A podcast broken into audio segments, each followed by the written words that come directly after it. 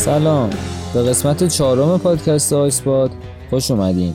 من سیاوش آقایی. می‌خوام این قسمت باهاتون راجع به فیلم The Graduate یا فارغ التحصیل صحبت بکنم. و امیدوارم از گوش دادن به این قسمت لذت کافی رو ببرید. آیسپات رو می‌تونین از طریق نرم افزارهای پادکست توی گوشی های اپل، گوگل پادکست توی گوشی هایی که سیستم عامل اندروید دارن و نرم افزار کست باکس توی هر جفت اینها همچنین توی سایت siavashfnd.podbean.com و یا توی کانال تلگرام ما با آدرس آیسپات پادکست دنبال بکنید. و منم توصیه می‌کنم که پادکست رو به جای تلگرام از روی این نرم افزارها گوش بکنید به خاطر اینکه انتقادات و پیشنهاداتتون اونجا می‌تونه به پیشرفت ما کمک بکنه و ویوها و نمره هایی که به پادکست میدین می‌تونه توی بیشتر شدن مخاطبین ما تاثیر بذاره خب دیگه اگه این فیلم رو تا به حال ندیدین این قسمت رو همینجا استوب کنید و بعد از تماشای فیلم برگردین و ادامه این قسمت رو گوش کنید بریم سراغ بحث در مورد این فیلم Hello, darkness, my old friend.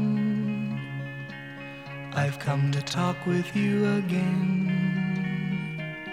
Because a vision softly creeping left its seeds while I was sleeping.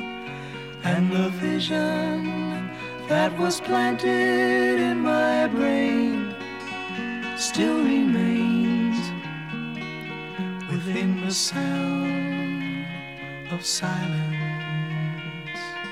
In restless dreams, I walked alone,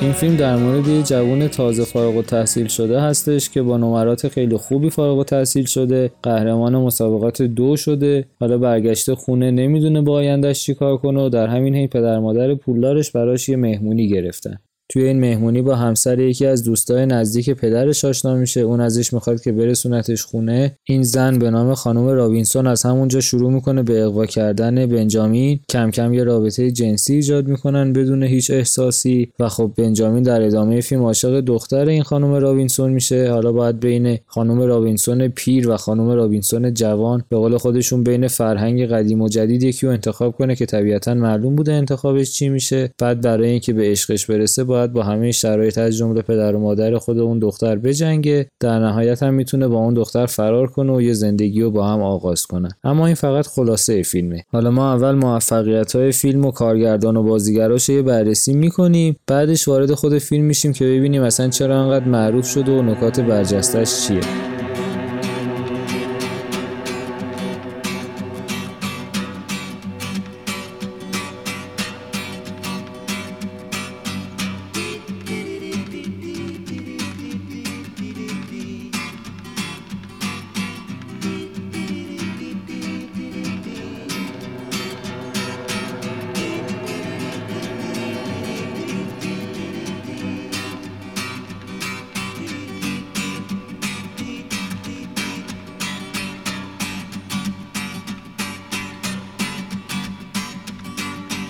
فیلم The Graduate از روی یه رمان با همین نام که در سال 1963 نوشته شد ساخته شده که نویسنده اون کتاب شخصی بود به نام چارلز وب و توی یکی از مصاحبه‌هاش می‌گفت که خانم رابینسون رو از روی همسر همکار پدرم الهام گرفتم ولی بقیه داستان راست نیست و من رابطه‌ای با این آدم نداشتم و این داستانا. و به خاطر همینم از فیلم یکم ناراضی بود یعنی می‌گفت از وقتی که این فیلم اومد باعث شد که اعتبار من یکم لطمه بخوره. خلاصه چهار سال بعد از اینکه این کتاب میاد بیرون دو تا فیلمنامه نویس میان داستانش رو می نویسن برای یه فیلم و اونو به یه کارگردان پیشنهاد می‌کنن. حالا اون کارگردان کی بوده؟ یه آدمیه این به نام مایک نیکولز که این توی آلمان به دنیا آمده بعد به خاطر جنگ جهانی دوم و اینا که ایجاد میشه از فرار از نازی ها میان توی آمریکا. اونجا بازیگری و اینا رو می‌خونه. کم کم وارد کارگردانی تئاتر میشه و بعدش سال 1966 اولین فیلم سینماییش رو می‌سازه به نام Who's Afraid of Virginia Woolf. چه کسی از ویرجینیا وولف میترسه که این فیلم تونست 13 تا نامزدی اسکار داشته باشه و توی 5 تا از اونا اسکار برد. یعنی این اولین فیلمش انقدر موفق بود. حتی این شد یکی از دو فیلم تاریخ که توی هر کتگوری توی اسکار که می‌تونسته نامزد اسکار شده و شد اولین فیلمی که تمام اشخاص مهمی که توش درگیر بودن نامزد اسکار شدن. حالا از دلایل مهمی هم که این کارگردان انقدر موفق بود توی این فیلمش اینه که خب قبلا کارگردان تئاتر بوده. برای همین میزانسنهاش و دکوپاژهاش خیلی خاصن. معمولا برداشتهای بلندی انجام میده مثل تئاتر. بعد از اون طرف نورپردازیاش فوق العاده است. همه اینا دست به دست هم داد تا این فیلم انقدر موفق بشه. خلاصه طبیعی بود که بیان برای کارگردانی فیلم The Graduate همین مایک نیکولز رو انتخاب کنن. که این فیلم هم دوباره خیلی موفق شد. هفت نامزدی جایزه اسکار داشت که یه دونه از اونا رو برد یعنی به خاطر بهترین کارگردانی. اما توی زمینه هایی که نتونست اسکار رو ببره بهترین فیلم بود بهترین بازیگر مرد بهترین بازیگر زن بهترین بازیگر زن مکمل بهترین فیلم برداری و بهترین فیلمنامه اقتباسی بودن. یه فیلم خیلی موفق دیگه هم داره این مایک نیکولز که اسمش هست Working Girl که در سال 1988 ساختش که اونم 5 تا نامزدی اسکار داشت و یکیشو برد. کلا خیلی زیاد فیلم ساخته و فیلماش هم بالا پایین بوده. یعنی واقعا یه سری از فیلماش اصلا موفق نبوده ولی خب یه سری فیلماش هم خیلی خوب بوده. یکی از لطفایی هم که به هالیوود کرده معرفی همین داستین هافمن توی فیلم The Graduate و سالها بعدش هم معرفی ملانی گریفیث به هالیوود. خب حالا معرفی بازیگرا رو اول با ان بنکرافت شروع می‌کنم. همون بازیگر خانم رابینسون که موقع بازی این فیلم فقط 36 سالش بوده و در واقع 6 سال از داستین هافمن بزرگتر بوده و 8 سال از کاترین راس همون بازیگر دخترش. یعنی خیلی خوب تونستن اینو پیر در بیارن اینم خیلی خوب نقشش رو بازی کرده. به داستین هافمن میگه من تقریبا دو برابر تو سن دارم توی فیلم ولی در واقع فقط 6 سال بزرگتره. و خب نامزد جایزه اسکار هم شد برای نقش فوق العاده‌اش کلا این آدم چهار بار نامزد اسکار شده و یه بارم توی سال 1962 تونسته به خاطر فیلم The Miracle Worker این جایزه رو ببره. و این بازیگر موفق هم سال 2005 بر اثر سرطان رحم جونش رو از دست میده. حالا من معرفی بازیگرا رو با ان بنکرافت شروع کردم که به شوهرش برسم یعنی مل بروکس که اونم یه کارگردان آمریکاییه. چهل سال اینا با هم ازدواج کرده بودن و دیگه با مرگ بنکرافت بود که ازدواجشون تموم شد. این مل بروکس توی همون سالی که فیلم The Graduate داشته ساخته می شده داشت یه فیلم می ساخت که داستین هافمن توی اون فیلم براش بازی می کرد همون بازیگر بنجامین توی فیلم The Graduate منظورمه. بعد وقتی که پیشنهاد فیلم The Graduate برای داستین هافمن میاد اون با مل بروکس حرف می‌زنه ازش خواهش می‌کنه که بذاره اون فیلم رو ول کنه و بیاد توی فیلم فارغ و تحصیل بازی کنه. و مل بروکس هم چون زنش توی این فیلم بوده به حال از داستان این فیلم خبر داشته حس می‌کرده فیلم موفقی میشه و به داستین هافمن اجازه میده توی این فیلم بازی کنه. حالا داستین هافمن خودش تصور کنید یه جوونی بوده که این تازه دومین فیلمی بوده که می‌خواسته بازی کنه و اولین فیلمی بوده که نقش مهمی توش داشته. یعنی یه بازیگر کاملا جدید که بهش اعتماد کردن و توی فیلم به این موفقی و بزرگی ازش استفاده کردن. و خب اونم جواب اعتمادشون رو میده. خیلی خوب بازی می‌کنه نقش بنجامین و نامزد اسکار میشه. جایزه گلدن گلوب هم می‌بره به عنوان پدیده بازیگری یعنی بازیگری که به آیندهش خیلی میشه امیدوار بود. و خب همین اتفاق هم در مورد آیندهش میفته خیلی معروف میشه این آدم. هفت بار نامزد اسکار میشه برای بازیگری و دو بار هم این جایزه رو می‌بره. حالا تصور کنید مثلا جک نیکلسونی که قسمت قبل راجع بهش حرف می‌زدیم اون همه بازیگر بزرگی بود سه تا اسکار داشت. این آدم هم دوتا یعنی می‌خوام بگم که اینم واقعا بازیگر خیلی معروفی میشه و اصلا توی دهه هفتاد داستین هافمن با آلپاچینو و رابرت دنیرو به عنوان بازیگرای خیلی معروف و تاپ آمریکا شناخته می‌شدن. داستین هافمن هم دوباره یکی دیگه از اون بازیگرایی که خب قد و هیکل خیلی گنده و خوشفرمی نداشته و خودش هم فکر نمی‌کرده اینقدر معروف شه. اما به خودش قول داده بوده که هر جوری شد حتی اگه از استودیو بیرون پرتش کردن بازم اصرار کنه روی بازیگری و کارش رو ادامه بده. که خب همون انقلاباتی که در مورد موضوع فیلم های هالیوود راجبش حرف زدیم قسمت قبل ایجاد میشه و دقیقا داستین هافمن هم به موقع اونجا بوده تا بتونه از این فرصت استفاده کنه. و در واقع خود همین فیلم The Graduate که سال 1967 اومد بیرون یکی از اولین فیلمهایی بود که داشت این جریان رو ایجاد می‌کرد.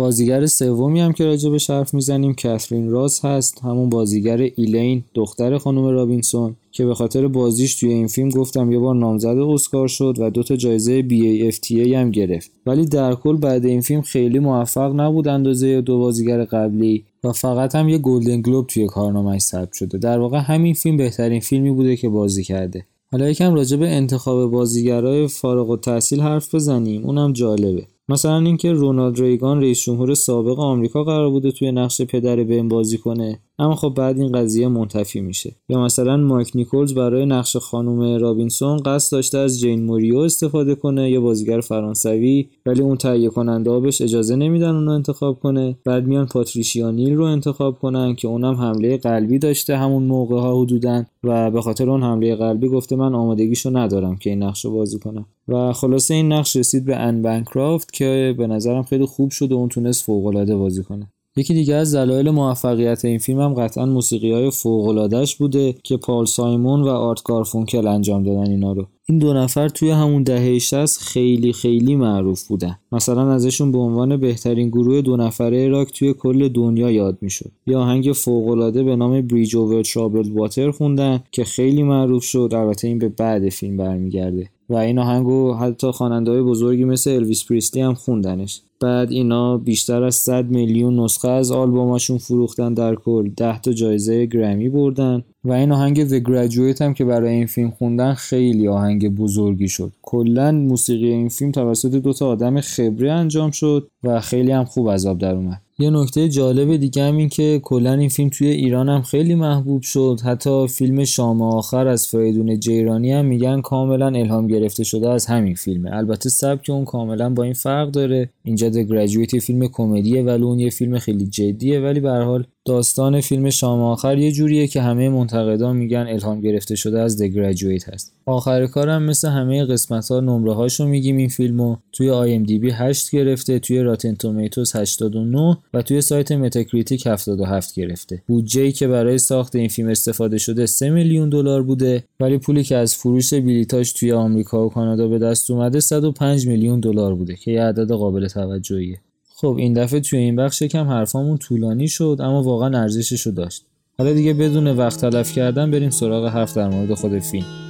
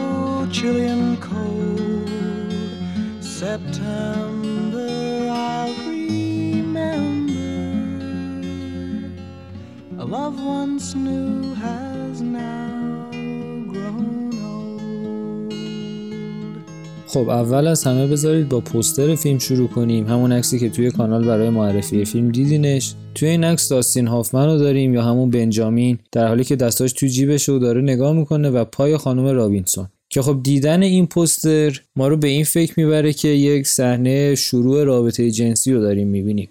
در واقع این عکس حدودا از دقیقه 58 فیلم الهام گرفته شده. یه جایی که بنجامین با خانم رابینسون میان یکم حرف می‌زنن قبل شروع رابطه و بعد بحث بینشون ایجاد میشه. بن بهش بر می‌خوره به خاطر اینکه فکر می‌کنه خانم رابینسون اونو برای دخترش به اندازه کافی خوب نمی‌دونه. پا میشه که بره و در واقع اون صحنه که می‌بینیم خانم رابینسون داره جورابشو میپوشه داره لباس میپوشه که از اتاق بره بیرون ولی حالا در ادامه دوباره آشتی می‌کنن و میمونه. ولی توی پوستر همونطور که گفتم جوریه که انگار می‌خواد یه رابطه تازه آغاز بشه. و خود اون شخصی که این پوستر رو طراحی می‌کرده می‌گفته من می‌خواستم یه جوری سکسی تر باشه این پوستر تا مخاطب می‌بینه سریع جذبش بشه و فیلمو ببینه.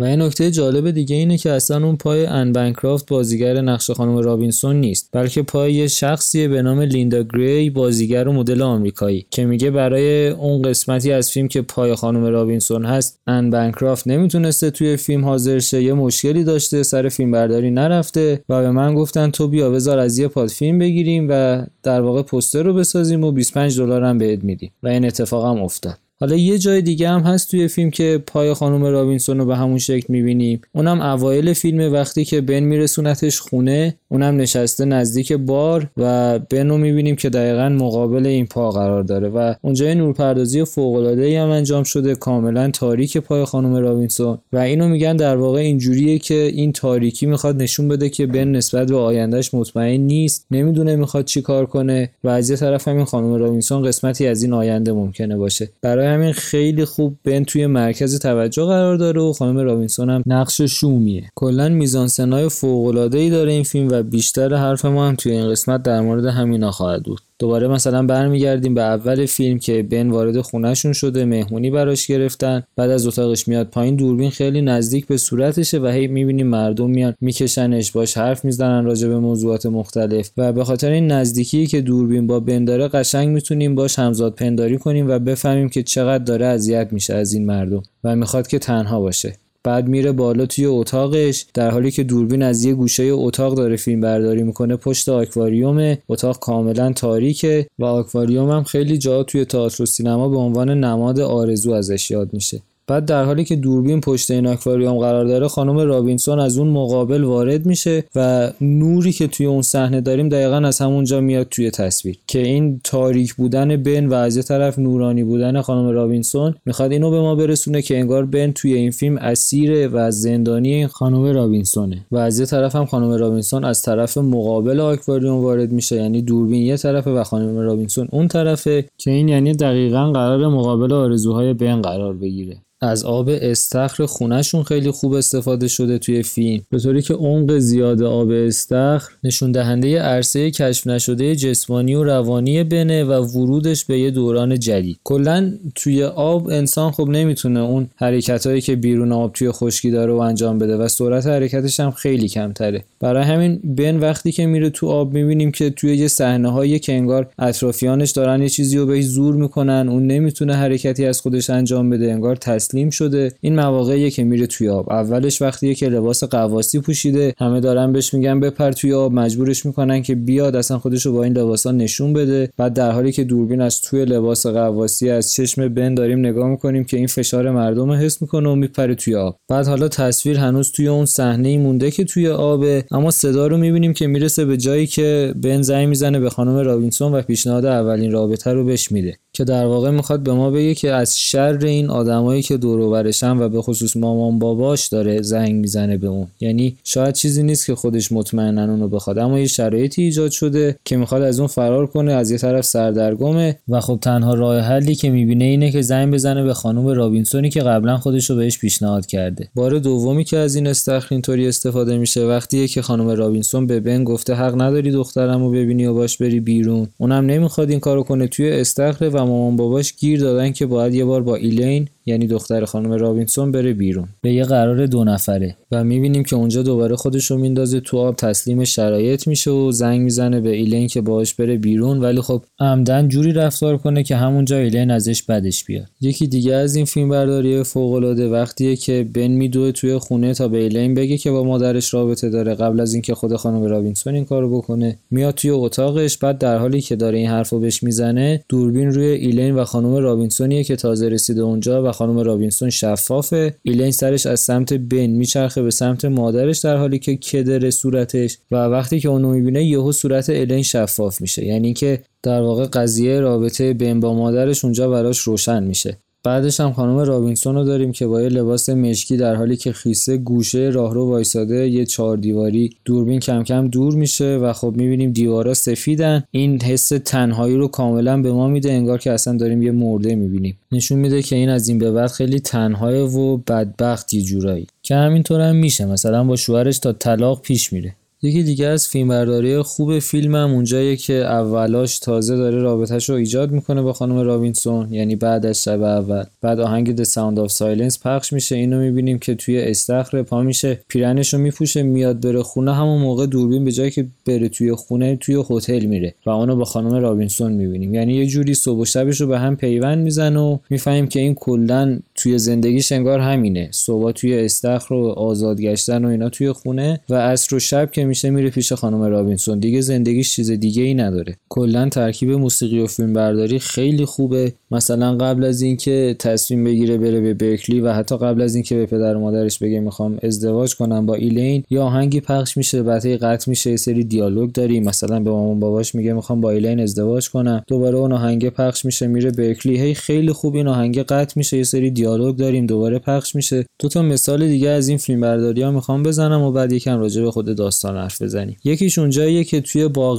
میره بن با ایلین و منتظرن که دوست پسرش برسه. بعد که دوست پسر ایلین میاد به نام کارل اسمیت و با هم میرن. بنو می‌بینیم که پشت قفس میمونا قرار گرفته توی باغ وحش و دوربین. اون طرف قفسه یه جوری دوباره انگار حبس بودن این آدم رو می‌تونیم ببینیم. چاره نداشتنش و ناراحت بودنش و بعدم که دوتا میمون رو می‌بینیم که با همن و در مقابلشون یه میمونی که تنهای و ناراحت که خیلی جالبه. صحنه آخرم که می‌خوام حرف بزنم همون صحنه که فیلم تموم میشه جایی که با هم فرار می‌کنن از عروسی ایلین با دوست پسرش میان سوار اتوبوس میشن میرن میشینن اون آخر. یکم لبخند می‌زنن و بعد منتقدا میگن که هر فیلم دیگه اگه بود توی اون زمان همونجا فیلم تموم می‌شد. در حالی که این دوتا دارن لبخند می‌زنن. ولی می‌بینیم که یکم ادامه پیدا می‌کنه تا لبخند اینا بره جدی میشن میشینن هیچ حرفی هنوز با هم نمی‌زنن و یه جوری اینو می‌خواد برسونه که اینا حالا هم نمی‌دونن باید در ادامه چی کار کنن. اگه با اون خندهه تموم می‌شد داستان انگار همه چی به اصطلاح گل و بلبل بوده. ولی این در واقع به ما می‌خواد بگه که نه زندگی یه چیز جدیه اینا معلوم نیست آیندهشون چی میشه شاید موفق بشن شاید نشن و خودشون سردرگمن که می‌خوان چی کار کنن. اگه بخوایم راجع به خود روایت فیلم حرف بزنیم دلیل اینکه مثلا میاد از سایت Metacritic 77 می‌گیره دقیقا برمیگرده به همین قسمت. به خاطر اینکه میگن از نظر دیالوگ و شخصیت پردازی و کشمکش و اینا سطحی و ضعیفه. مثلا یکی از چیزهایی که میگن اینه که دلیل کافی به ما نمیده که این خانم رابینسون اصلا چرا داره این کارا رو می‌کنه. یا اینکه ایلین چرا عاشق بن میشه بعد از فقط یه روز رابطه داشتن باهاش و چی میشه که باعث میشه بخواد حتی دوست پسرش رو ول کنه بیاد با بن دیالوگا چرا هیچ موضوع خاصی رو به ما نمیگن؟ خیلی دیالوگای سطحی یعنی چیز خاصی نمیشه فهمید ازشون یا اینکه چرا داستان فرعی کنار داستان اصلی نداریم برای اینکه مخاطب حوصلش سر نره. و از این قبیل حرفا. البته یه سریاشو توجیه هم میشه کرد. مثلا یه جا میخوندم که راجع به شخصیت ایلین که میگن اصلا چرا عاشق بن شده چرا می‌خواد باش ازدواج کنه دلیلش اینه که اونم همونطور که بن بوده یه جوری آدمی بوده که همیشه بهش دستور دادن این کارو کن اون کارو کن و حالا حس می‌کنه بزرگ شده و دلش می‌خواد اولین تصمیم زندگیشو خودش بگیره. انگار که می‌خواد مقابل چیزی که بقیه میگن وایسه و حالا اون تصمیم اینه که با بن ازدواج کنه. یعنی شاید اگه فشار پدر و مادرش نبود اونم این تصمیم اصلا نمی‌گرفت صرفا می‌خواست نشون بده که به استقلال رسیده که دقیقا بنم می‌خواد همین کارو بکنه.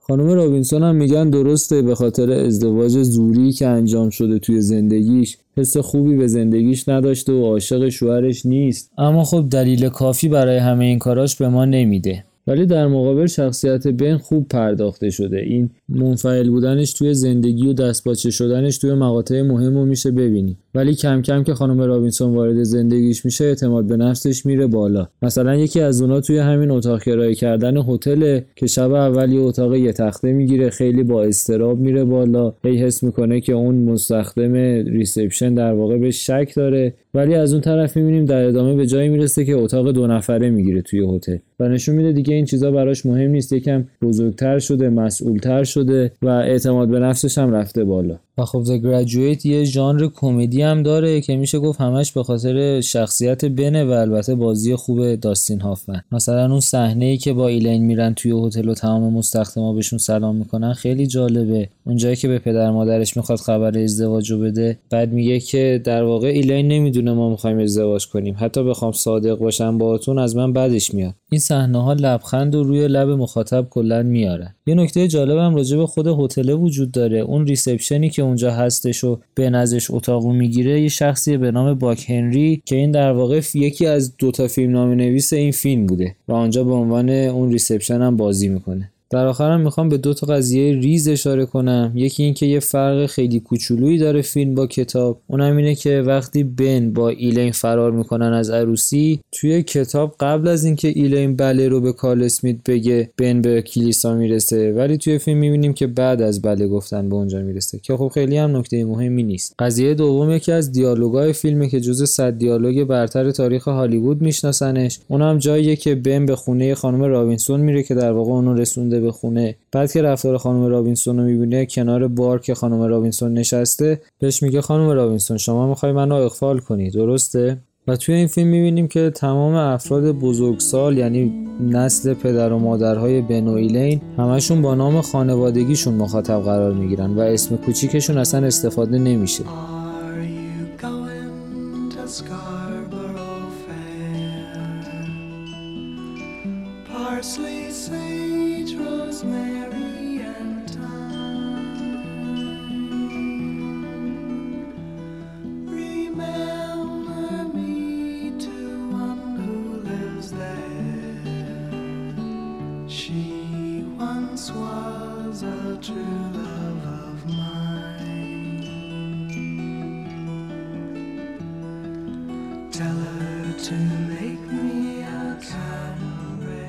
چیزی که گوش دادید قسمت چهارم پادکست آیسپات بود که توی اون به بررسی فیلم The Graduate یا فارغ التحصیل پرداختیم و امیدوارم که قسمت خوبی بوده باشه. تا قسمت بعد خدا نگهدار.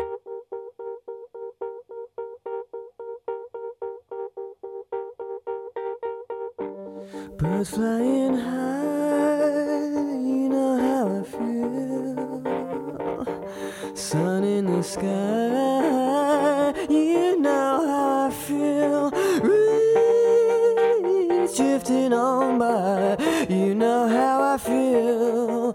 It's a new dawn, it's a new day, it's a new life for me. And I'm feeling